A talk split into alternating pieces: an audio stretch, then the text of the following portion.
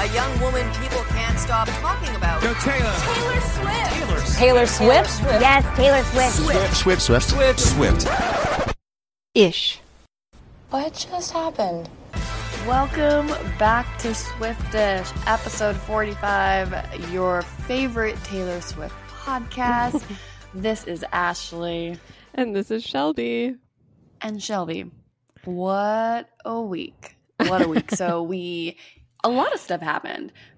Joe Biden is our president, whether you like it or not. Yeah. And then Taylor, to celebrate this, gave us how many Taylor sightings were in the wild? many. One, two, thr- like three, four. I don't know. There were been a lot fed. of. Yeah. Oh, it's like Thanksgiving came early. We were feasting at the Taylor Swift table. Yeah, exactly. Yes. I I feel like Taylor knew that this could be our last episode of the year, and she's like, "Fine, I shall bless you with information galore."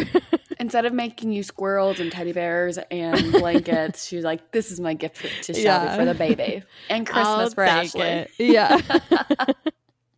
Yeah. And we also had a giveaway for the Yeah. uh, Okay. cardigan. Can I tell you how just so I opened up to international fans. I didn't really think Mm. about like who, where, what. I was like, whatever. And I did just a random giveaway, which I have to tell you, there there were rules to this giveaway, right? There were three things to do. And it was pretty simple. Tag someone, like the post. Well, so tag someone, like the post, follow us, and then share it in your story or in or in your feed or whatever, or on your your page. Which like I don't think it's that bad, but I'm like, if you really want this card again like right. do it. So we had so, and I I also was like, when you comment, tell us your what what you're most excited about, like what track or what I don't know Re-recording. what what recording are you the most excited about?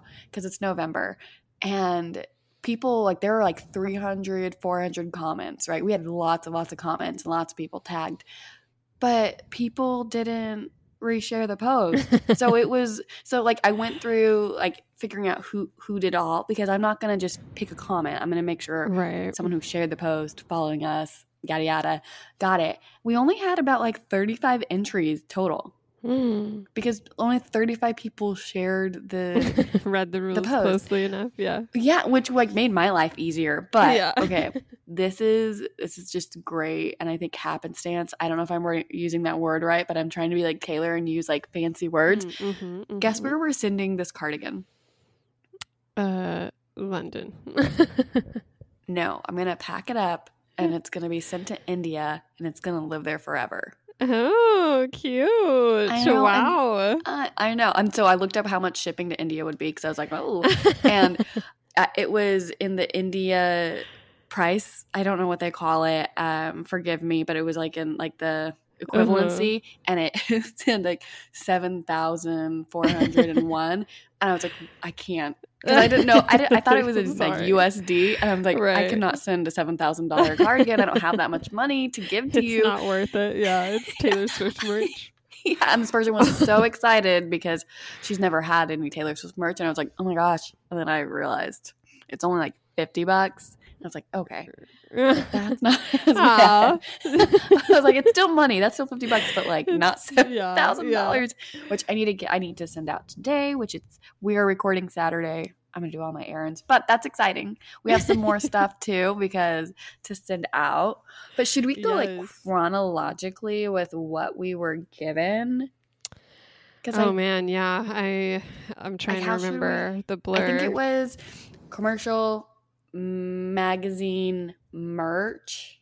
I think that's how it was. Okay, perfect. yeah, let's break down this commercial because Taylor Swift has a partnership with Capital One. So we've seen a few of Mhm. these different commercials throughout the years, but this is the first one that she's done this year and the first one for folklore. And so it was um, basically the joke was, oh, Taylor Swift loves cardigans. She has a single called Cardigan. So Uh-huh. here she is picking an outfit from her closet and it's all just cardigans. And all different sizes. She's like, what size do I want to wear today? yeah. But of course, because it's Taylor Swift, um, the the scene itself seemed to be layered with Easter eggs and Mhm. subliminal messages and who knows what they all mean. But um yeah, I mean, did your Swifty brain break just looking at these oh my gosh, stills you know and trying to. I mean, Taylor, it, it was just very um, I, like I, I don't know, just a newbie. Like it was so very easy to pick out. I mean, she wasn't doing it to like you were make- impressed. I mean, I thought it was cute. I loved the touch, but I loved it. It was it was really cute. I'm like, oh, maybe I'm gonna I'm gonna do that with all my shelves. It's so cute. But like, yeah, it was just so easy to pass out. Like instantly, everybody was like, oh, the TS letters. Oh, the the two dice with the eight, the mirror ball. You know, Rebekah Harkness ballet shoes. There's a lot of stuff, and I love it. She's so true to her numerology and to the Easter egg. She's giving us what we want because you know she's like, Mhm. oh, I'm gonna put a 13 on the shelf, and people are gonna freak out, and we Mhm. did. We really did, and it was cute. I love, I love her. Um, I love how committed she is to to that, and she knows how much her fans love it right. but it was cute like there wasn't anything like it wasn't like um reputation where you know in the music video there are all these different like spray paintings You're like what does that mean? What does this mean? What does this mean? We all know what it means but it's like I mean, there are certain people who like okay who are these pictures of? Is it of austin? Is it of joe and taylor? But it wasn't that deep diving that everyone does Mm. which it's a capital one commercial was not expecting it but i loved it well, I mean, there were some things. Uh, I mean, obviously, there was a lot of nods to folklore tracks themselves because this is kind of her first traditional ish yeah promotion for it. So there's a Mhm. lot of different things on the shelves that reference different songs from the axe to grind from our last song we covered, Invisible String, and the Green Mhm. Dog, and the last Great American Dynasty, and obviously a mirror ball and a peace sign and stuff like that. But I think people were also um excited by the closet itself where on the bottom row you had six pairs of boots. Yeah. and six boxes in the bottom of the closet. And people immediately were like, oh, well, the number six matters to Taylor because that's how many records are currently that she doesn't have her master's for. and there were six, books that were like layered up and stacked up on the shelves. Mhm. Um, yeah. Yeah. And it's But- November, you guys. That means she starts recording the first five. So yeah, that's exactly. exciting. Yeah, because then on the top shelf, um, at first people were like, "Oh, there are six boxes," but there's actually seven, and then people are like, "Well, what Mhm. does that mean?" And so I think it's more speaking because the bottom shelf is like black and in the dark and shaded, Uh-huh. and then the top shelf is. I'm really proud of myself for figuring this out. I'm it's really- all in I'm- the light. guys, My baby girl has grown up. I love this. yeah. This is amazing. Yeah. They're all white, they're in the light, they look free, happy. And I think it's, you know, if I was to assume Taylor was overthinking the boxes in her closet, um, it seems like the likely story would be that she doesn't get to re-record all six reputation was too new so technically she's only at a time in her life where she can re-record the first five Mhm. and so then you add those to the ones that she does already own the masters to, and there's two boxes stacked on the 1st Mhm. And so you have Lover, you have Folklore, and then you have this hope for these five new albums to find a new life and a, Okay, and a new I love spot. I did not have. I've been working like a lot this week. We usually record on Friday, but I was like boom, boom, boom, just so much going on that I kind of looked at it, glanced at it, looked at. I knew people had pointed out like the boxes and it whatnot, and the stacked uh, books, and I was like, I can't. Oh, I can't. So I look at you. I'm. I love that you're bringing this to me. It's like Yes, making my heart. I was you. like, I was like, it's not as deep, but oh my gosh, it is deeper if you look closer. It's Taylor. well, and people have too Come much on. free time, and so they also noticed um, there were some dice on the shelf. yeah, with People eight. weren't sure what that was because this album doesn't have necessarily the same Yeah. reference to dice, and so they're like, "Oh, Justice for Cruel Summer." Oh, like what do these Like, numbers mean? what people- do they add up to? People are like, oh, she's just playing a joke on us because you know we didn't get what the numbers meant last time. right. And- but But then, um, what? Tell later me. in the I- week, Paul me. McCartney just Yeah. tweeted a bunch of dice. Like, okay, I don't even think they added up to anything, but that was the one tweet he did. And everyone was like, well, what does this mean? Like, are they working on a song? Paul McCartney has a new album coming out. Will Taylor be Mhm. featured on it? Like, Mm-hmm. dice is just so random that it has to mean something related to this dice. And then lo and behold, we got a new interview, Musicians on Musicians, with Paul McCartney and Taylor Swift. On Friday the 13th, which was Yes. lucky as fork. Like, yes, let's give that to us. And you know that made it made me laugh because, Mm. and I don't know if you thought of me because last year I was jamming down all of your throats like Paul McCartney and Taylor Swift. It's gonna be Yes. lover part, blah, blah, blah, blah. and then like Stella McCartney, and I was like, oh, so this just made me laugh. I mean, it's not. She wasn't foreseeing the future by any means because no one can Right. foresee Corona. But I was like, oh, my little heart. I I love that. Like somehow Paul, Paul gets brought into the mix, which makes me wonder because within this article, and we'll get more into it, they talk about pseudonyms and how he Mm. writes by a pseudonym and how Taylor writes by a pseudonym. And I did think it was interesting that they both brought that up. And I don't, I have, I kind of left, left Paul in the past because Mm, mhm, Yeah, I, it, it's just it's a wound that hasn't healed, and I'm still like you know hiding under you know my sunglasses and hats because it, I'm a bit embarrassed about how like much I leaned into that theory. Could he be because he is a musical hero, probably one of Taylor's? Could he be William Bowery, and would that make sense? I thought about it, but I feel like, um, like I don't think they're as coy in the article as I would expect if Yeah. they both knew each other. Like you know, like it seemed obvious that Paul McCartney is obviously aware of Taylor and like respects her, but it seems like they've never spoken before, which maybe they're just good at putting on a front or And, tha- and editing the text as needed, but it seemed less like it, It seemed very- more um like real that he was like, "Oh, you you write under a pseudonym? Like what is that like? Like what did you do or something?" And then, but I also was wondering, like, what is the process? Because this was so well, well, like scripted out, and they just they like kind of asked each other questions that just randomly went along with their their work that like the the things that they have in common.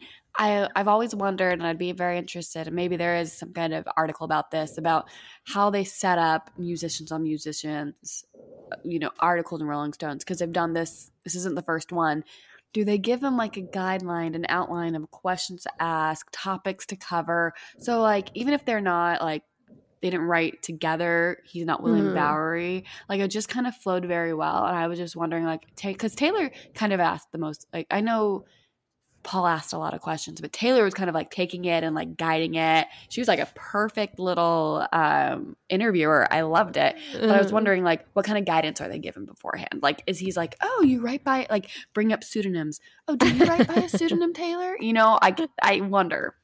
Anyways, Yeah, I don't know. I I feel like uh, I'm more I lean towards naivety and things like that. Like I but like I, tend to believe people I and that Like, gets me into trouble mm-mm. with like reality TV and stuff too. But it's like Hold on, so actors on you- actors. do you believe I'm- Clare's in love with Dale? I mean, yeah, that's my other problem too. Is like The Bachelor is this whole can of worms where I know they're being manipulated, but I also, as soon as someone like falls in love and the music swells, I'm just like, oh, I hope they last. Like I just am a sucker for You're like for brought into that ending. that folklore story. Yes. Like you, your escapism Yes. is The Bachelor. Exactly. There you go. but I feel like on you see this a lot, like with actors on actors, or like the where two actors sit together and just talk. And I think that's a new Mhm. trend in general celebrity profiles is because celebrities tend to be guarded around people who can manipulate their words. They like this more interview format where they just talk to someone one of their peers instead of some gotcha journalist. And so I do kind of feel like it was a more natural conversation that's obviously I don't know, like I, I can Yeah. imagine them having this conversation without any problems because it seems like things Taylor would want to know from a legend like Paul McCartney and vice Sure. versa. So, But- like, and I wonder. First of all, I would have loved to just uh, watch this live streamed, and Yeah. it is edited. Like, this is edited by an, an interviewer was there and did piece it together, and there were probably things that they said that we didn't we didn't Right. get. So I do wonder, you know, there is some tea that we're going to be sipping later on. And I do wonder, Mhm. like, how that conversation really went, how this whole conversation really went. Like, was there more stuff that was taken out? I, I would love to see this in, and maybe we'll get something like that. I don't know. I would love to see this taking place. right, like a You yeah, know, just how it really- it in yeah, be- because even though like it is like you said they're probably more comfortable talking to each other but they're they also have that little guard up because there is an interviewer in the room and they're kind of like you know like okay i'm gonna watch a little bit what i what i say. Mhm, and they're also 100%. really prepped for this interview. I'm sure being taylor swift and paul mccartney the questions that they wanted to the topics they wanted to cover probably were already like you know kind of mapped out you know this is Mhm. everything's organized with taylor and with the Mhm. media so yeah. So, what was your like favorite part? Okay. So there's just so much. I wrote so many, and I've already mentioned it, so many um, notes, but I did like how she talked about, you know, she's doing so much more with her time right now and working with her Yeah. hands. And then, you know, we know that she made the lovely um, blanket because we've seen like two of Mhm. them being posted, but she made a flying squirrel, stuffed Yeah. animal, and a teddy bear. I'm like, oh, what? I was like, I need to see these photos, Taylor. I well, the London see- Bear was shared. Did you Oh, see it that? was. No, where have I been? Who shared it? Who? I'm trying to remember which celebrity had it. Uh, I'm sure if you And why didn't like- we talk about it? I thought we did because it was like it's a yeah because we were talking about how it's it's like the London bear. It was like a teddy bear with all the London print. I don't I don't. It was a few Swift, weeks ago. Bear. I do not see it. Oh my gosh, I'm like, I need to Yeah, be I like can- just. I can try and fan. find it. I don't I know if I'm a search on Twitter because Oh, you okay. lost your stand privilege. I did. I did, and it's because of my job. But there were just so the one thing I really, really loved about this article was um the fact that, you know, the fan base behind Taylor Swift and the fan base behind Paul McCartney, they're they're different. You know, they're different different eras and different um audience, you know, reach that they have. And what I love about this is that this article, two musical geniuses, two people who have reached that fame. You know, Taylor has reached and is being compared to the Beatles, you know, meeting their records, breaking their records. You know, these, you know, they reached so much fame. And I think the Beatles were like the one, like the one um musicians who like really like the media just hit on them like just like they were like one of the first to do that so they can relate on so many levels Mhm. and it's bringing their fan bases in and reading this article about these two people who have so much in common and they're just so gifted and you know it, they're from different worlds of course like different eras not different worlds they're both famous Mhm. musicians but you know they they can relate to on so much about like songwriting you know trying to find normalcy and like their fame and then you know quarantine and then that desire to flex their musical muscles and try out new things and there's just so Mhm. much more that you're like oh, okay and you know they can relate on these levels that like i hadn't thought of before and it's kind of like Yeah. making me think like oh when when mccartney 3 comes out i'm gonna want to listen to it you know because i like all the old Mhm. beatles stuff but i haven't like really kept up with paul mccartney and i'm like oh my gosh i want to listen to this and it makes me wish that like and hope that people who have you know who are fa- huge fans of Paul will be like, oh, I'm gonna listen to folklore. This is like a little bit, you know, so much more than just Taylor writing breakup songs. like it's going out of style. yeah.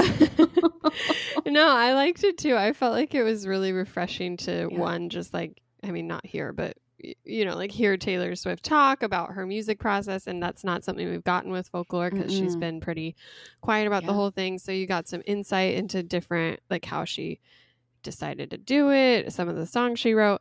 But it was also interesting having her talk to someone um who is like at this different legend status than she is Mhm. and um just kind of reflecting on her choices in her career and i think one of the things that stood out to me was how she talked about um songwriting and like how she used to put she says she put all these parameters on herself like how is a song going to sound in a stadium on a radio Mhm. and in quarantine, she realized if you take away all those parameters, what do you make? And I guess the answer is folklore, which Yes. Is interesting. And it's something we've talked about, which is that this album could never have existed because Taylor is a pop star and she mm-hmm. likes filling stadiums. She likes performing. She likes that part of the music and has talked a lot about how much she loves pop music. But if you do look at the trajectory of her songs, some of the criticism has been like, oh, like, yes, it's a fun song. Yes, she does manage to do some great hits, but then you have an album like Lover where people are like, well, it's overstuffed with some like less than great Mhm. songs or even Reputation. People are like, why is she writing gorgeous? This is so simplistic or whatever, Mhm. which I think we all have love for things like gorgeous or even some of us like me, you know, but but um I think it is interesting that Taylor has had this time to self-reflect a little bit. And like she mentioned even later in the in the interview where she was talking about like how she has a love for big words and like her vocabulary's grown. I don't And know. She, she- really has. Even in this Yeah. article, she's like, "Is Paul the catalyst for a great party?" I'm like, "I do not use catalyst in my day to day language." And then she goes on to explain that she's seen these big words. She's always wanted to use them. And I'm like, "Okay." I was like, "I don't know if I can have a conversation with Taylor. Like, I'm gonna be like looking up in the dictionary, like, what does this like, wait, word can you mean? hold on? Yeah. Wait, what? My brain hasn't caught up. yeah. Because she says then that she's like, oh, like I've always thought like these words she loved, that'll never track on pop radio. And it's interesting because Taylor has always had that like left and right brain where she is very creative, but she also is very business minded. And so Mhm. she, you can totally see her strategizing like that as she's writing something like Out of the Woods or Shake It Off. And she's like, well, yes, maybe this word choice would be like more poetic, but this will this will play better in a in a stadium with a million uh, thousands of people screaming mm-hmm. along and it'll be so fun and like yes let's do that.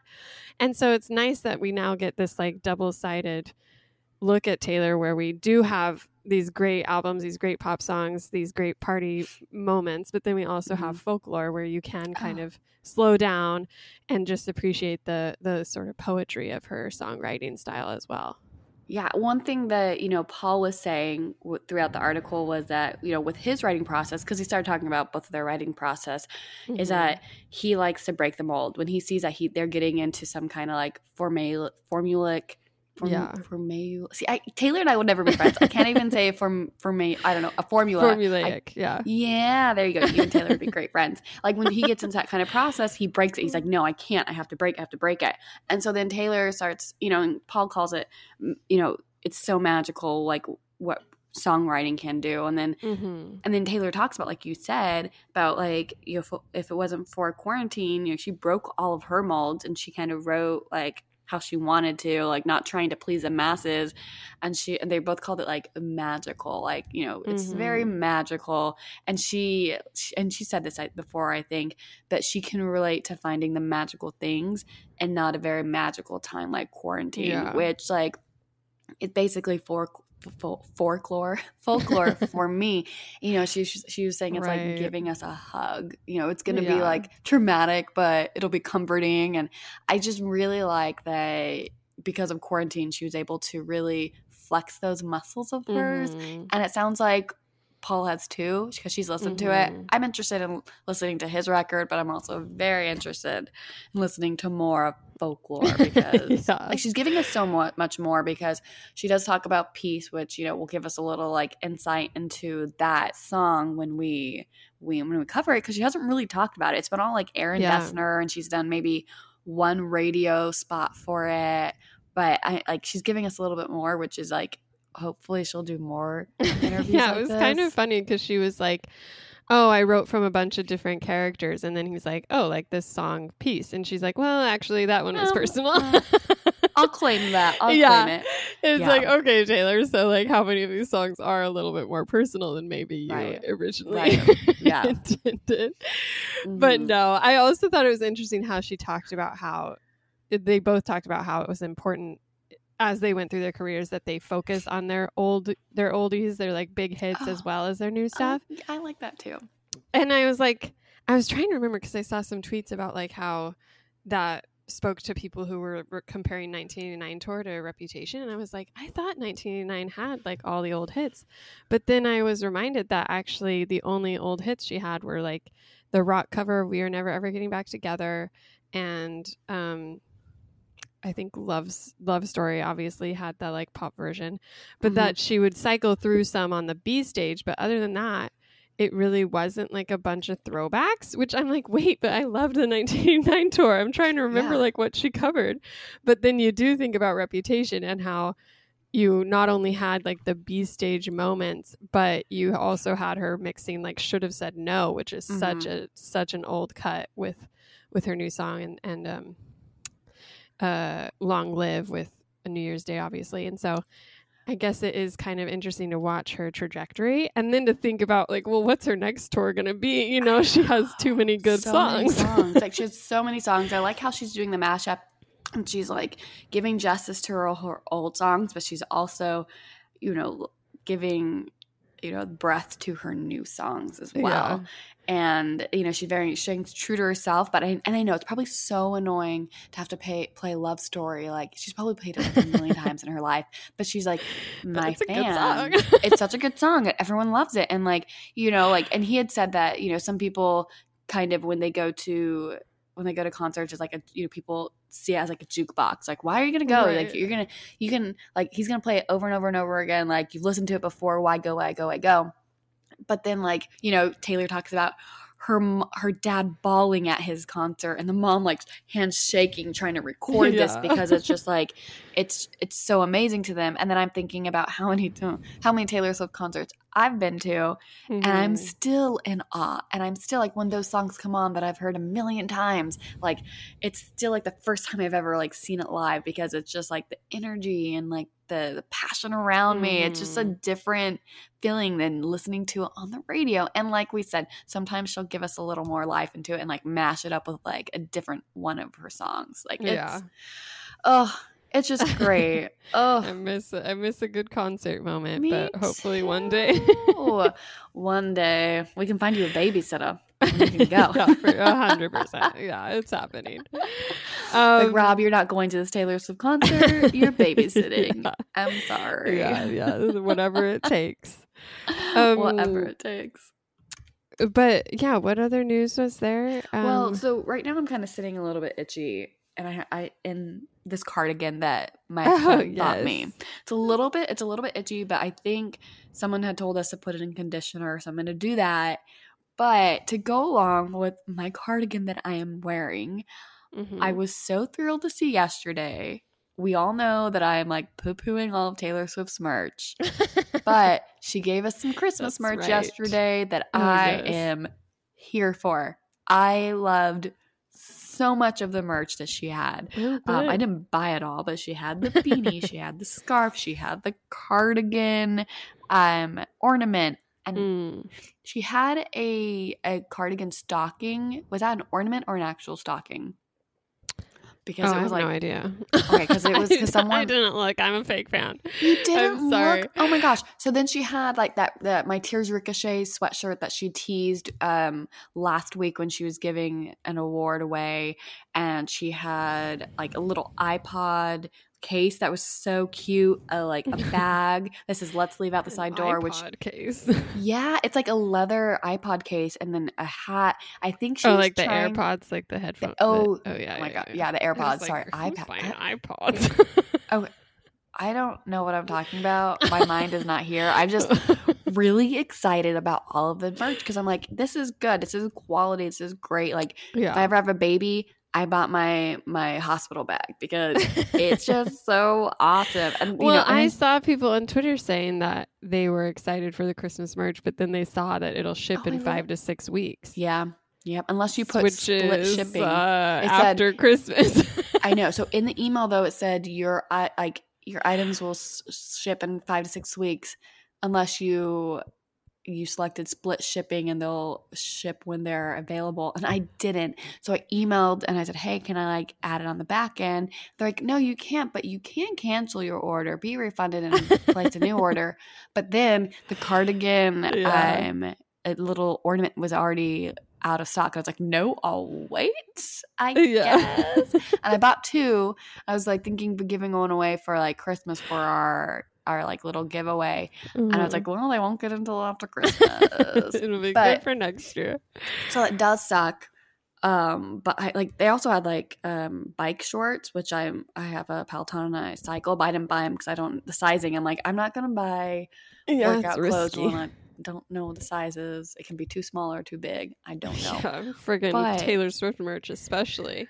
I yeah, exactly. I'm like, I'm not paying that price for not knowing the size. And then Yeah. there but I like I'm so obsessed with everything. Oh, Oh, wow, look at that! I'm happy for I you. me too. But I do feel like just uh, in general, people are still waiting on like cardigans and stuff to ship. I still see people like who are six months into I don't um, like I delays. Okay, I don't. I wonder what size they bought because my friend for Christmas for my birthday got me. You know, back in my birthday was in August, but she bought it in July. Bought me a cardigan and she got me a medium and large, um, which was way too big. So that's the one that we gave away that size. And so then I Mm. bought a small. There were only smalls left on the sh- on the site, and I bought a small and it shipped like the next day.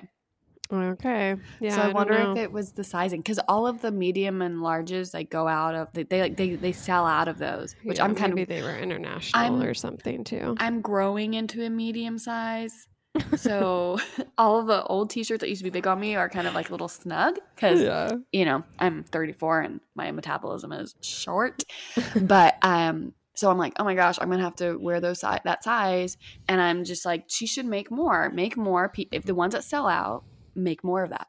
Like Yeah. I don't know. I don't know. It's but I was I still I still like all the stuff and I hope everyone gets their cardigan. My friend knitted me a cardigan and she started like a month ago and she's gonna be sending it soon. So I'll get it before people who ordered theirs in July. but I, I'll be doing like a side by side because the cardigan I have right now, I'm wearing it. I will never wear it out in public. I won't because. Well, the only I won't I won't because it it goes past my I, it goes past my my fingers like yeah, it's way- a cozy card. It's your boyfriend's cardigan. It's like it's supposed to be baggy. It's a style. but I feel like people have longer arms than I do. Like I'll I will take a picture and I will send it to you. okay, perfect. It's like I, I have like two it's like the length of like two hands. So it's not like I don't mind a little baggy and it fits me fine everywhere else. It's just I have really short. I, you guys, this episode is just everywhere, but I have really short hands, and so it's just it's not my boyfriend's cardigan. It's my my dad's cardigan. cute, Yeah. cozy. Yeah, with my dad's cardigan. Anyways, Yeah. um, so that's. Yeah, I mean, if you want the Uh. Christmas merch and it's not sold out, you have to buy it ASAP so that it gets there on Christmas Christmas week, I guess. I know it'll be a Um, Christmas present. yeah, but I am excited about this week because we get to talk about Mad Woman, which is um, track twelve on folklore. yep. And um, another Aaron Dessner one, and it was absolutely one of my favorites when I first listened to it, and I Mhm. don't think anyone was surprised by that just because of I who think I Matt am. and- called it when we did we did the Yeah. crossover episode. Matt called it. Matt was like, "I think you're gonna like Mad Woman. I think that's your favorite." yeah, it was like title alone. I'm like, oh yeah, I can relate, Mhm, you know. yeah, but this is like um it's it's sort of what Aaron Dessner calls the record's goth song and it is Mhm. definitely he says it describes it as a scathing the most scathing song on folklore. It has a darkness that's cathartic. Um he mentions the witch hunting the gaslighting maybe even bullying and how sometimes you become the person people try to pin you in a corner to Don't- be don't quote him on this. He said, Oh, "Oh yeah. quote him on this. Yeah. Come on." yeah, he doesn't want to stir in the pot, but that's his interpretation, and it's it's pretty easy to agree with. Um, I yeah, because I, I interrupted you, but he had said sometimes you become the person that people try to pin you in a corner to be, which is not really fair. So sorry. yeah, I interrupted you on that one, but I thought that was a really I'm interesting furious. quote too. Yeah. it's like Taylor became who the person in the song, like the who is about, made her out to be. So, yeah, yeah, and I think um, I mean, it wasn't like necessarily like it it debuted in the top 50 mhm. um but it wasn't like a hugely talked about song as far as Which like the different reviews go i know it was um it was interesting too because rolling stone thought it you know picks up on sharpens the feminist rage of the man which was from lover and which is much more Mhm. poppy and kind of Yep. Kind of more about taylor swift's career as a pop star whereas this is much more about being a woman in the world yeah. and um i'm curious uh, so you did you like this song at first Oh, Or yeah, I loved it. I mean, yeah. No, I liked it. I still like it too. Like it's just it's kind of that one song of like you like he said, it's like the scathing song on folklore. And like Mhm. when you just wanna like oh just like let everything out and like scream at the top of your lung and you wanna like cr- like you know, angry um sing it with your like you know Yeah. driving down the the freeway this is a song Oh love it. yeah, I was very grumpy yesterday, and I was glad that I had spent Oh. all day listening to this song because then oh. I just kept singing it under my breath. And did it like, make you grumpy You made you- me like this. Yeah. did it make you grumpy or were you oh grumpy no, no, no! beforehand I was grumpy before. Okay. Yeah, just Yeah. just an irritated mood. You know how I think it I saw your I think I saw your story, so I, I oh, think Oh, I know yeah. what you're talking about. Yeah. Like, Yeah. Ashley, You why know, are you at the zoo right now? No, no, no. It's not about you. It's different people oh, doing much dumber stuff. Yeah. But that's fine. We don't have to get into that. no, this is Taylor's a podcast, you guys. We're staying positive by talking about the mad woman. Um, but uh, should we just jump in, break it down? Yeah. So it's my turn to to read, and you guys all know that I mess up words and I say things wrong. So please No, no, no. bear with me. I don't want any mad women who are coming at me for saying something wrong. But let's get into it. Taylor's um Mad Woman. This is verse Oh, I guess we should Oh, say, um, since this is a technically family friendly podcast, we are not doing the explicit version, but I actually don't know what she sings in the non explicit version. How does she um, phrase it? Non-explicit. I know. I'm like, I don't even know how to find the non Wo- explicit. I mean, the only reason I know what she says instead of um in Betty is because she sang it yeah. live. So Taylor self bleeps. Um, Yeah. You will find out what I do Yeah. when I when I read this. If you've been listening to the episode, you might have a little yeah, put a little Easter eggs for you so you kind Yeah. of know what I'll say. But let's get into it. Yeah. Verse one. What did you think I'd say to that? Does a scorpion sting when fighting back? They strike to kill, and you know I will. You know I will. What do you sing on your drive home? Do you see my face in the neighbor's lawn? Does she smile or does she mouth fork you forever? this is the good place. this is a good. This is the good place. You're listening to uh, yes. Swiftish podcast. Yeah.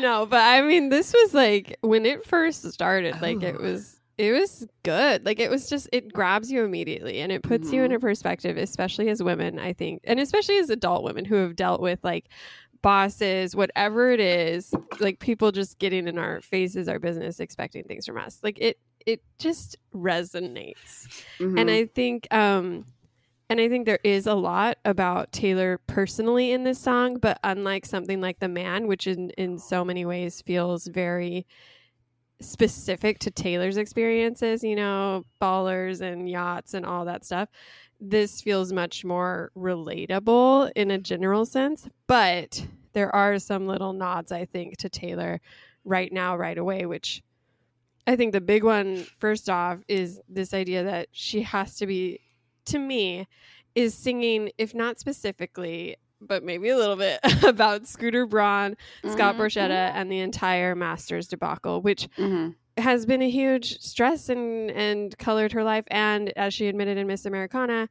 and through that era, um, it did kind of refocus her and make her realize she doesn't want to be the nice girl who just goes along and smiles at everything. And so, I like that she starts out with "What did you think I'd say to that?" because it immediately immediately made me think of Scott Borchetta being like, "Oh, well, I did offer you your masters." And it's like we know the deal wasn't a good one. It was Yeah. an opportunity to earn one album back at a time for every To new album her. she recorded. Yeah, Yeah, so, like, exactly. She and then and then so she records an album. She gets her first album, but the Yeah. album that she records, does she get that one too? Like that's what I was thinking. I think just- so. Yeah.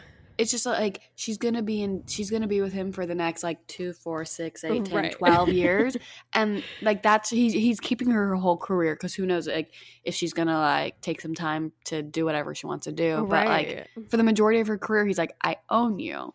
Mhm. It's yeah, no. Yeah, it's a dumb deal. And it was frustrating even as someone on the outside reading that. And he's trying to use it as a gotcha moment where he's like, look, see, I did offer her her Mhm. masters. And it's like, well, this is a bad deal and Mhm. and now Oh, she's yeah. like do you do you think i wouldn't fight back like did you think i would just sit down and let you like try to pretend that this was a good deal and she's like no i'm I, scorpions strike to kill and so will i and know? in her so lesson number two in the 30 things i learned in Elle she's like being sweet to everyone all the time can get you into a lot of trouble well it may Mm. be born from being raised to be a polite young lady which everyone calls her like yeah. back in the day like america's sweetheart. This can contribute to some of the worst regrets if someone takes advantage of this trait in you. Grow a backbone trust your gut and know when to strike back. Be a snake only bite if someone steps Oh, on you. Yes. and he stepped on her and she striked to to kill and she put a little um bite on him like oh yes. Which like this like it's it this ties very well into mad woman like yeah she's like i'm done i don't need i'm i'm done No, I love it. And I love that Mhm. she's like, they strike to kill and you know I will. You know I will. Yeah. Because there's something like threatening about it. And and it's true. Like Taylor Swift has proven that she is a powerhouse and she got all of her fans to basically skip that like weird I don't remember what it was that Scooter tried to put on Spotify, like the the collection of her old covers or something. yeah it's like a live And- recording or something Yeah, and all live. she had to do was tweet about it, and then it just didn't even it didn't even like chart in any ways. Like no one was listening to it because she is she is in the power position. She's Taylor effing Swift, and she's Ugh. like, "I will destroy you," and this is your. I warned you, and you know what? You've just got to deal with it now. Taylor forking swift that's who she is yes, exactly. Um, and I also just like the second part of it also feels pretty specific to to Taylor's experience. People are like, "What is she singing about? Like, what do you mean? Do you see my face in the neighbor's lawn?" Um, I think a lot of people have referenced that in Nashville when an album or an artist charts when they get successful they the their label will put their like picture on the front lawn and celebrate them or whatever Mhm. and so, in a lot of ways, Taylor's face on Music Row would be right next to Big Machine because now she's with Republic Records. And so Mhm. he would have to like see her face, you know, and she'd ha- he'd have to deal with the fact that she's successful somewhere else, and that she has this record breaking album, and it's no thanks to him. Yep. And then, and blah, blah, blah, I can't talk. And like, you, you know, the smile behind her face is more kind of like, hmm, look where I am. Like, I am successful without you. I don't need you. I don't need the masters that you have. I'm going to re record them. I'm going to do my own stuff. You can sing my stolen lullaby, lullabies when Mhm. you drive home, but this is me. Yes. And I, I like that this is her. I mean, she she said, um, she said shirt in the past. You know, Yeah. if we say the other word, will that do we need do we need to I do don't that know explicit? the rules. so we've said we've said the S word in the past, but Yeah. she said she's like cussed in the past, but it's been like I feel like PG oh, right. cussing, and so the one this one song. This is where she decides to do her debut, "Fork You Forever," and she's just like, and it's it's such a great song to introduce that because that word has so much power and anger behind it, the Mhm. meaning behind that word, and in this song, uh, you she's really she's really telling you how mad she is. Like, uh, come on, like Yes. America's sweetheart is deciding for the first time to say this word like in a song like it's gonna it's gonna mean something Yeah, she's not holding back. And I and I think it is a powerful sentiment, just this image of does she smile or does she mouth F you forever? Ooh. Because it's like I think that's something we've all experienced. Like I can't even tell you how many times I've had to just force a smile when a man talks down to me or my boss is talking over me or someone's telling me to Mhm. calm down or that I mis I misinterpreted something or whatever it is, and your first inclination is, well, I just don't want to stir the pot. I don't want to think make them think Oh, I'm yeah. crazy, so I'm just gonna sit here and I'm gonna smile. But hopefully Uh, they can see my like middle finger pointed up at them because I'm just like so Under over the this desk. dude. Yeah. come on yeah. And I think that is like that's a great segue into the more the the chorus and stuff of the song, Mhm. which is much more uh relatable and, and less specific about Taylor and and kind of does go into this idea of the gaslighting and the microaggressions women face. And I think even so, like we're so often expected to just stand there calm, straight faced, unbothered, and expected to just take it, even when the men around us get to be like furious little babies. And I think people have mentioned that this song reminds them of like the Hillary Clinton versus Trump campaign in Mhm. 2016 Mhm. and how there was a lot of that where Trump could just be emotional and never accused of anything but if if Hillary's even smiled the wrong way during a debate it was like oh she's so smug like She's a oh nasty she's just woman." nasty yeah Yep. Yeah. and so I'm sure that that that is a that is a universal experience that Taylor was able to nicely put into song here for us. Well, so you brought up um you brought up the Hillary theory. So Mm-hmm. there is um someone on Twitter who she is like a big thread about how this song is about Hillary because you have the you see my faces on drive home Yeah. does she smile or say fork you forever because you think about like the election 2016 you have all of the like the Hillary signs in yards and then you just go, you know, um, they say you're a mad woman, you're angry, you know, like nasty woman. Um, do, do you think that this song is about about Hillary, or do you think the song is more just like you said, so generic that it can fit the bill for any situation, and it just Yeah. happens to be um, very relatable to Hillary Clinton? Yeah. Yeah, I don't feel like this song is about Hillary Clinton. I Mhm. I feel like it's very much about Taylor recognizing the imbalance. And she's been on this feminist journey since I Mhm. guess 1989 era publicly. And we've been able to see how that idea of feminism has changed from like girl power, girl boss hashtags to this more nuanced approach of like double standards and misogyny. So while I imagine she was informed by the frustration of Hillary Clinton and all that, I don't feel like that's what she's referencing with like the neighbor's lawn and the signs. And I don't feel like there's enough later in the song to make me believe it's This person, directly about Hillary. this person has like she has a whole thread. Like Yeah. I'm looking at like ten threads. So I I I believe will- it. I I can totally, and that's the thing I think Yeah. that sticks out is that because I've also seen a theory about how this is about Danny from Game of Thrones, Yep, and I can yep. totally see that that too. And Taylor even talks about like Game of Thrones too. Oh, like Oh, she said that like you know watching that, and we can get get into it later. But yeah no i i feel like yeah exactly this song is Mhm. something you you pick a woman out of Yeah. history and you could be like you know what this is about her Yep, yep, yep, yep, yep, yep. Okay, so let's get into. I'm gonna do the pre-chorus and the chorus all together, if that's okay. Mhm. Um, every time you call me crazy, I get more crazy. What about that? And when you say I seem angry, I get more angry. And there's nothing like a mad woman. What a shame she went mad. No one likes a mad woman. You made her like that. And you'll poke the bear till her claws come out. And you'll find something to wrap your noose around. And there's nothing like a mad woman. How about that? so relatable i was like yes girl like i Mhm. could just get this tattooed across my body i just feel like constantly just even this pre-chorus where it's like every time you call me crazy i get more crazy. That is Mhm. like that's me you know? That's like yes yes i 100% relate. There's Mhm. nothing more frustrating than being mad and being like someone being like are you mad? And it's like yes i'm freaking mad. Like what do you want me to say about Yeah. it?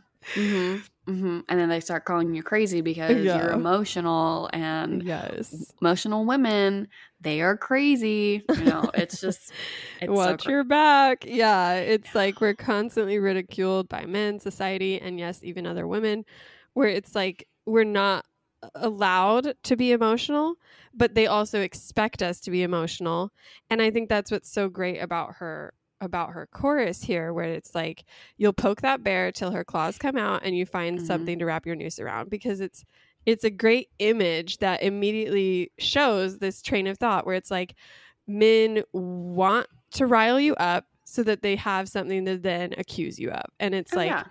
it's such a frustrating cycle because you're always in the wrong then no matter what. Like and I think that's what's so interesting about that image is like you poke the bear, the claws come out, and you're not surprised. You're actually kind of glad because now you get to wrap this noose around the woman, blame the woman for being emotional, blame the woman for Mhm. being crazy, accuse the woman of being angry, and you get to walk away, you know, scot free because women be like that, you know? Well, it's so it's interesting that like, you know, Taylor said in the CBS Good Morning, she said a man is allowed to react, a woman can only react. And you know, this lyric is kind of used to put us in that social mi- mindset. And when you think about Mhm. Kanye and his reaction to how he doesn't own his masters versus Taylor who overreacted because Mhm. she can't own her masters you know like she knew what she was getting herself into you know that's exactly how people were you know if you weren't a taylor swift fan or a taylor swift friend Mhm. that's exactly how people are making it out to be was that taylor was like oh taylor don't you know how this is, is? like you're just overreacting like get over Yeah. yourself and it was just you know it's just it comes down to that one quote a man is allowed to react a woman can only react and i've heard so many times overreact sorry i've heard so many times and i don't know how many people have told you this but sometimes i've heard guys say oh i just want to make you angry like Ugh, I know. I just- I just think it's so cute when annoying. you're I want to get a I'm rise I'm- out of you. yeah. Yeah. I just want to get a rise out of you. And then like so I like I'm also thinking back to I have all these little the random thoughts in my mind. A guy I dated who was talking about I was dating him and he was talking about a, like an, an ex or two of his and how they were crazy. How these girls were crazy. And when I was dating him, I was like, "Oh my gosh, I can't believe they did that." Like, "Oh." And then slowly but surely I became the crazy one. I became the Mhm. over emotional one. You know, like he wasn't doing anything. He like he wasn't poking the bear. But I'm sure Right. now, like how everything ended up, I'm sure he tells people, "Oh, she was crazy," and he like he would Mhm. he would call girls crazy all the time. And then now that I'm out of that situation, looking back, I'm like, okay, I got angry, I got mad because of the things you were doing, and I reacted to your actions and now because you know people don't see that side people don't you know he doesn't he doesn't go around telling people like oh my girlfriend did this my girlfriend uh, and i did this and this is what happened. It's more like oh my gosh she did this big thing and she got so mad and she like blah blah blah blah blah. Yeah. and it's and that's how it sh- that's shown in media too like uh, that's how people talk about taylor that's how mm-hmm. like people talk about other feminists and other women in history and it's just so interesting to think that like this just spans so many like experiences Centuries. Yeah. whether it's like running for the president or it's whether it's breaking up with a boyfriend or yeah. you know it's and, and centuries like you said like it's just like the Mhm. witch hunts like Yeah. what's really interested what's interesting is like and you'll find something to wrap your noose around you think about the salem witch hunts and also Mhm. women were attacking other women which we'll get on we'll get into in the next few Mm-hmm. up um, next few verses but it's like oh okay so you like your sexual pa- prowess like you're putting a spell on me so Mhm, you're a witch mhm. let's hang you because i can't i can't control how i react i can only control how you're making me act like you're the one Yeah. who's doing this to me so let's hang you because you're a witch Yeah. let's burn you at the at the the stake like it's just really i don't know interesting yeah no think. i mean i think a lot about uh like the brett kavanaugh hearings uh, with the Mhm. supreme court versus christine blasey ford who was there to share her experience with him of being sexually assaulted in high school and she was so calm she was so measured and i read a book about it after and how she she knew she couldn't show emotion that because that would be attacked. But Mhm. then alternately the men in the room were like oh you aren't emotional about this. It means you don't care. And then you have uh, Brett Kavanaugh come in and he's spit is flying. He is rageful. He's crying almost. He is so emotional. And the guy's reaction to this is, wow, like, I can't imagine what you're going through. Like, that is so hard to be accused of something. Like, look at how, how much, like, this hurts you. And it's just so interesting that double standard that you got to see at play there. Uh-huh. And I think it just, it's, yeah, like you said, it's just this. And then you think about, like, relatable how- experience. you think about how everybody and why everybody had all has always written so many articles and we've said it like as a joke but how taylor swift is so calculated so Yes. calculated she has to be calculated like sh- a businesswoman calculates fine but it, even in her life she Yeah. has to be calculated like she, she mentions in in the in this article that we read you know like she has to think about who she's going to take a picture with who she's not going to take a picture with Mm, mhm. because of this like people are you know if she says something if she reacts if she if she you know you know shows emotion people are going to blow it up to be this Right. overreaction. And then you have like the the hearing that you were just talking about how that woman had it going because anything she does or says is going to be used against her in the court of law. Like that's just how it's going to be. Yeah, no, it's those microaggressions just really get you. oh i know. And you know i'm not someone who like over like you know i'll talk to lance and i'll get upset about things but like i kind of keep my opinions to myself a lot Mm-hmm. even on social media like in groups but right now i'm like ah so yes, a- girl. Breathe I'm flames each know. time you I was- talk. exactly. Let's get into that. Now I breathe, verse two. Now I breathe flames each time I talk. My canyons are firing at your yacht. They say move on, but you know I won't. And women like hunting witches too, doing your dirty worst, dirtiest work for you. It's obvious that wanting me dead has really brought you two together. Yeah, this is a delicious verse. I think um, Taylor's always been very, very good at these sort of scathing little. I I mean, they're not attacks necessarily. It's pointing out facts. But even looking at her pettiest songs that she's often criticized for, like something like Better Than Revenge, which is a little too slut shamey, but she does this masterfully where you're just like, oh, that one burns. Like, that is Oh. harsh. Yeah. And I just, I really admire what she pulls off here because, um, I mean, again, this feels very specific to Taylor and the scooter situation to me, where she's, you know, she's breathing flames each time I talk. It's something she's not letting go of. She's always going to talk about how important her masters are, how disappointed she is in Scott, how how angry she is at Scooter, how she feels manipulated and twisted, and that she's going to earn, she's going to re-record her masters, and everyone's telling her move on, let it go, like, uh, can you stop talking about it? And she's just like, you know what, I'm not going to because this is what matters to me, and I'm not going to hold back anymore just to make you comfortable. mm-hmm. I love it. I love an angry, an I angry, know. vengeful queen. Um, Me and I think too. it's like, yeah, like we talked about, her firmness on the issue is seen as an obsession instead of a, a you know, a rightful business strategy. And as you pointed out, when Kanye announced his want for his masters, everyone's like, "Yes, Kanye, let's do it." Free which is- Kanye. yeah, which is you know the right energy to to bring to this sort of thing Mhm. but you don't get that when Taylor's on stage talking about how this matters to her because they're like, oh, she's just making it so personal. She's being so petty. Like it's a business deal, Taylor. You could Yeah, have been read the contract. Come Yeah. seventeen year old. Yeah. Yeah.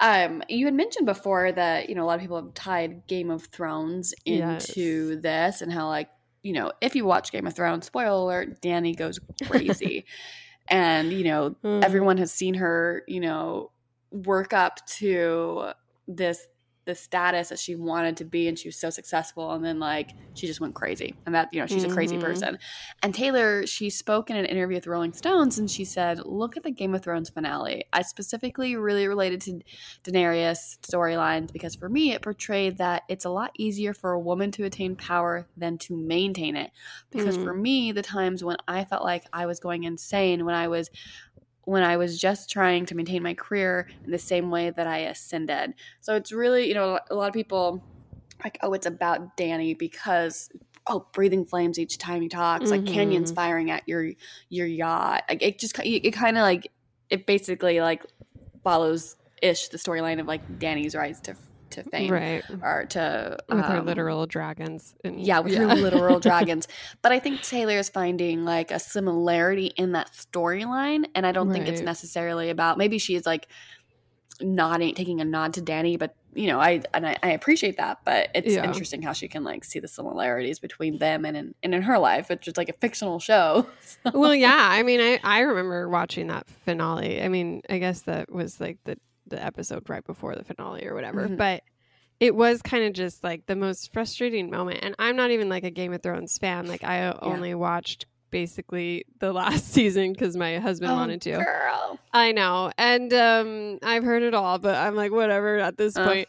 But I was like, man, this is what they did with this character. Yes. And this it was is so like frustrating. Yeah. But Like, it was I'm- also very interesting as a woman, as a feminist, to be like, of course, this is what the male writers did with this Yeah. character. Like it was something that seemed so inevitable from the way they view and treat women in the show that it's like, well, she would just go crazy and just like, It's too like- much power behind Yeah. her. How could she keep it? Yeah. And so I imagine that, yeah, like Taylor Taylor was affected enough by that to mention in an article that I can see her feeling that in a Mhm. song like this. Not that it's like, oh, this is Daenerys' song, Yeah. like here you go. And guess guess how Danny dies, guys? By a guy, a guy Yes. who kills her. Like, Mhm. hello, like, yeah, I don't know. No, I feel that. I and I think that's what's interesting about this verse too is like um she pivots to this idea that women like hunting witches too, Mm-hmm. which is another, you know, that's like a feminist like 301 course level sort of Don't thing. pit other women against each other. yeah. Just don't. There's this idea that every woman is a feminist because this and this and this, but there are definitely agents of the patriarchy out there and Mhm. they're in some ways more dangerous, more subtle and they think they're they think they're empowered just by being women, but they're actually like doing this dirty work. They're they're fighting Mhm. for the man instead of against the man. And I think that is an interesting angle for her to put in this, especially when you think about what she was talking about feminism, like when in 1989 when she learned the word from Lena Dunham, and it's just like Uh, okay, favorite person. Like, Uh, we don't need to. We can graduate from this from this and level. she has. And she has, which is so great. She has graduated. Um, exactly. and it's interesting because a lot of people kind of um you know pinpointed out like Yael and and Demi and Kim with the women like hunting witches too. You have Kim with the infamous receipts, Yael Yeah. who um said that Taylor was throwing a tantrum because she didn't get her way. yeah, and, and then you have Scooter's have- wife. Yeah, Scooter's wife, Yael is, Scooter's wife. And then you have Demi who called him a good man. And then you kind Right. of have um, you know, people pointed out Ariana's silence on it because she did post something about it and for Taylor, and then she had to take it down. So people are just kind of Well, I of think like, that was just a fake. I think that ended up being a Oh. fake. Okay, well that's a fake. So that's fake news. Delete this. Don't talk about But it. But no, but Ariana Um, was silent on the issue. Yeah. you know, a lot of people who were around um, Scooter were silent, Mhm. and then you had Carly Mhm. who just got signed to Scooter at that time. So it was just really, you know, a lot of people were like, "Is this about Yael? It's about Kim?" But it's kind of like you said, all encompasses like the women who are like working for the man and just not really just they're they're punching women down when they're Yeah. already down. Yeah, Yeah, and this like it's obvious that wanting me dead has really brought you two together is just such a Together. delightful Mhm. line. And yeah, I can totally see how people would be like, "Oh my gosh, she's referencing Kim and Kanye. Oh my gosh, she's referencing Scooter and his wife. Oh my gosh, it's about Scooter and Scott like joining forces." And it's like Or it's it could about be Trump's any and all. Yeah. yeah. It's like that is just that's something she's experienced. It's something that feels uh, like a relatable experience that Mhm. when you cross the line on someone's like like there's this general energy where a woman will stand by her man or stand by you know the patriarchy or whatever's protecting her if it will save her instead of breaking you know ground and, and standing with the woman you know and i think that's complicated and it's not something taylor tries to break down seriously in this song but it is an interesting nuance yeah, yeah. I like this. I like this little verse. It's like short, sweet, but to the point. yeah And then, well, you know, it's short and sweet, but there's so much layered within it, which we just Mhm. broke down. And then we get into the pre-chorus. Every time you call me crazy, I get more crazy. What about that? And when you say I seem angry, I get more angry. And there's nothing like a mad woman. What a shame she went mad. No one likes a mad woman. You made her like that. You'll poke the bear till her claws come out, and you'll find something to wrap your noose oh, around. And there's nothing like a mad woman. so one thing I want to talk about before we get into the bridge, and it's really short, is you are like you see all these TV shows and you see all of these uh, movies where they talk about like "Arr, a cat fight. Like they want to see women mad at each other and they want to see women fight because it kind of like you know physically or not physically, you know, more Mhm. physically they want to see women like fight, but it's more like for their benefit. The men, it's for their Mm. benefit that they want to see women go against each other, and it makes you think like, what could women really do? If they weren't always seeing each other as competition because Mhm. I'm sure in your life, and I'm sure in my, and a lot in my life, there's been just that natural competition and that natural like sizing women up against each other, and that alone just creates so much conflict. And you know, like even being like a 34 year old woman, I still have to like stop comparing myself to other women and stop seeing someone as a quote unquote like threat, even though they're not really. Like it's just something that's been like ingrained in my brain Yeah. and uh, you know like they're they're poking the bear till the claws come out and just pitting people against each other which i should have Mhm. mentioned in the last one but very interesting the claws the made me think of that yes, I Um, like that. but let's get into the bridge it's such a great bridge Mhm. i'm taking my time taking my time because you took everything from me watching you climb watching you climb over people like me. The master of spin has a couple side flings. Good wives always know. She should be mad. She should be scathing mad.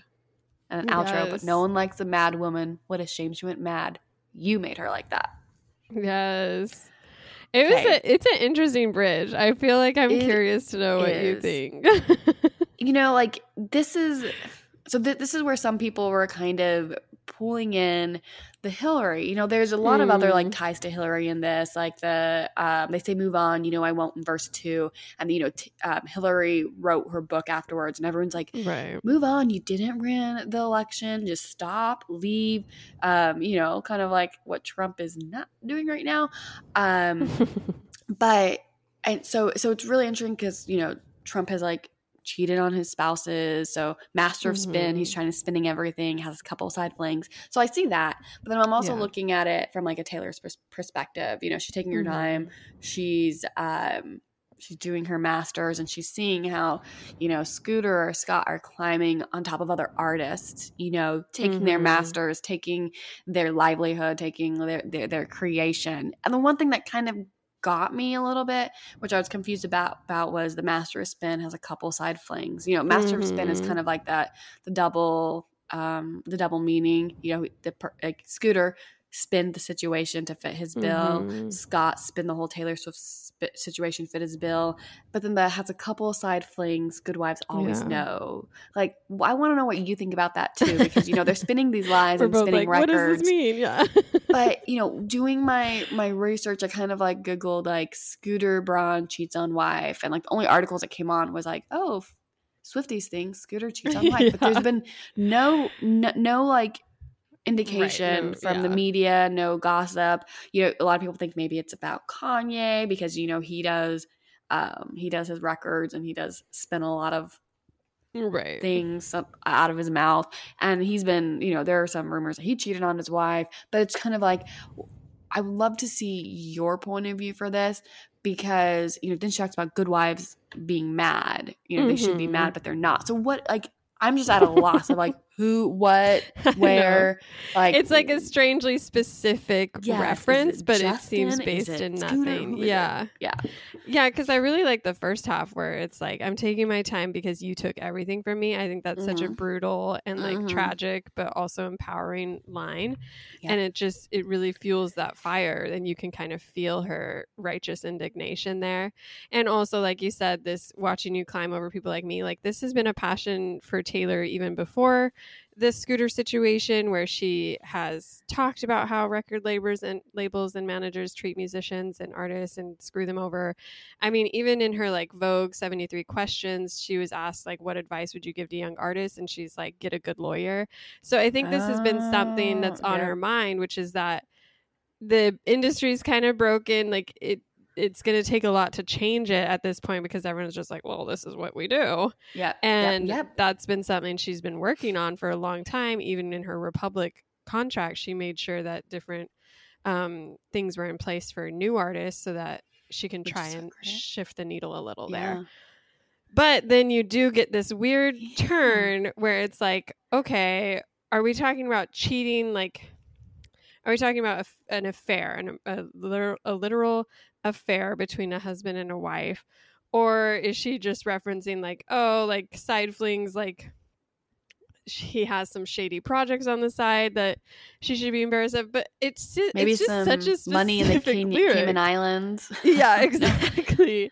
and so then I was like, well, maybe she just means it more like more generally. Like it's like it's like talking about I don't know. Like it's a I'm- very right. interesting specific. Yeah, because it seems like and it ends the song like it's like it does seem like a gotcha moment, but it's never clear what Yeah. exactly. Exactly. And, And- may I don't know. Go ahead. Well, no, I was just gonna say mm-hmm. it would feel kind of like petty for her to reveal Scooter had an affair or something this way, and I don't think So that's her someone style. someone on Reddit had the same thought. They're like, I, Taylor is someone who's always like, we should boost boost up women. We should boast them up. We shouldn't bring them down. And they're like, this line right here, you know, calling out someone's someone for you know stick being blind to the fact that their husband cheated on them and like Yeah. spilling the beans is the opposite of what Taylor has been trying to do. And then uh, and then so many people kind of went after that person, being like, "You're doing exactly like you're bringing Taylor Swift down for speaking her truth." Like you know, But it's not her truth. That's where I Yeah. that's where Yeah, I feel yeah, like yeah. the line is. And Yeah, I've the- seen that it's like maybe it's about Justin Bieber and that too, she's Hailey and loyal to Selena, so maybe she's calling Mhm. him out. But then it's like, well then where was he this whole song? and it like why call Justin the master of spin? Oh, I would not call him the master of spin. yeah. I could see the master of spin being about you know a, about Scott or Scooter because they're they're behind all the records and all the the deals and all the like producing and like blah blah blah.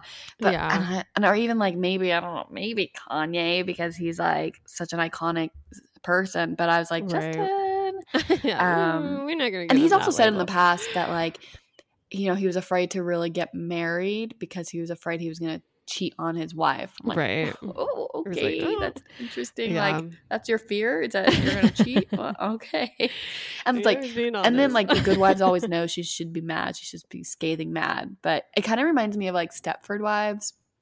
Kind of like Yeah. you're just like everything's fine. You have to be Right. good. You have to like put on this like fake face. You know, keep. and that's what I think I've decided that she's like leaning into. I I feel like, and I could be wrong because Taylor has been salty in the past. She has done things that are kind of like iffy. So it's like she's not perfect.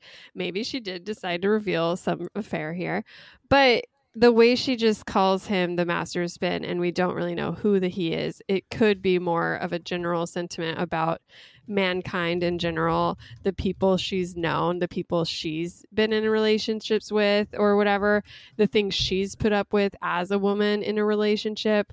And i think it is sort of a dawning where it's like she should be mad. Like why is she sticking up for the, sticking by this man? Why is why do women do this? Like why do we why do we let ourselves become these sort of agents of the patriarchy holding up men holding up the standard because we don't want to lose our marriage our security our relationships our our idea of this Mhm. perfect life and so to me i can picture it or identify with it more as like this question this sort of like hypothetical where it's like why in general do women allow bad behavior like this to happen like we should all be mad and we should be okay with being mad like we should all have standards we're willing to be mad about you know I'm uh, I'm very interested in who the master. I, it's just it's interesting. I would love to like be inside her brain to be like, what what is this? What who is master it's spin? just men Is it is it specific? yeah, it's just men. Yeah. It's just men. I like that she ends with this idea of what a shame she went mad. You Mhm. made her like that because, you know, thinking of her her more woke era with reputation starting with "Look what you made her. Look what you Mhm. made me do." She revisits that again, but spins it a little bit to be like, "Reminder, you did this. Like you made her like that. You make people like this. Like this is." Your fault. You poked the bear. Like, deal with it. You know. Yeah. Yeah. Like this is your the consequences of your decision. yes. This song. yeah. Taylor was feeling it and she's given Mhm. us all an anthem to feel it too. Yes, she has. I'm here for it. Yeah. Yeah. So this is definitely a song that is it still one of your top favorites? Um in Up there? folklore, Yeah. I it's hard for me. I really I like Yeah. I said, I've been working on this Taylor Swift ranking. I finally made a rubric to try and help channel my brain. So it's Okay. like different scoring options. oh and. I know. It's very official. You. Everyone's like, why are you doing this? I'm like, I have no idea. There's no cause. This is not for a bigger purpose, but it's something to distract me. And Mad Woman, I think, is one of those songs that I really appreciate the lyricism, but it's Mm-hmm. not one I necessarily revisit often. Okay. But after listening to it like 10 times in a row yesterday, I was like, yeah, this song. Like, why don't I listen to it more? yes. Mhm. I need this energy in my life. So it might be rising the ranks again. Yeah. I'm glad that. I'm Yeah. glad- I, I like I like the song. I love the tea that she spilled within it.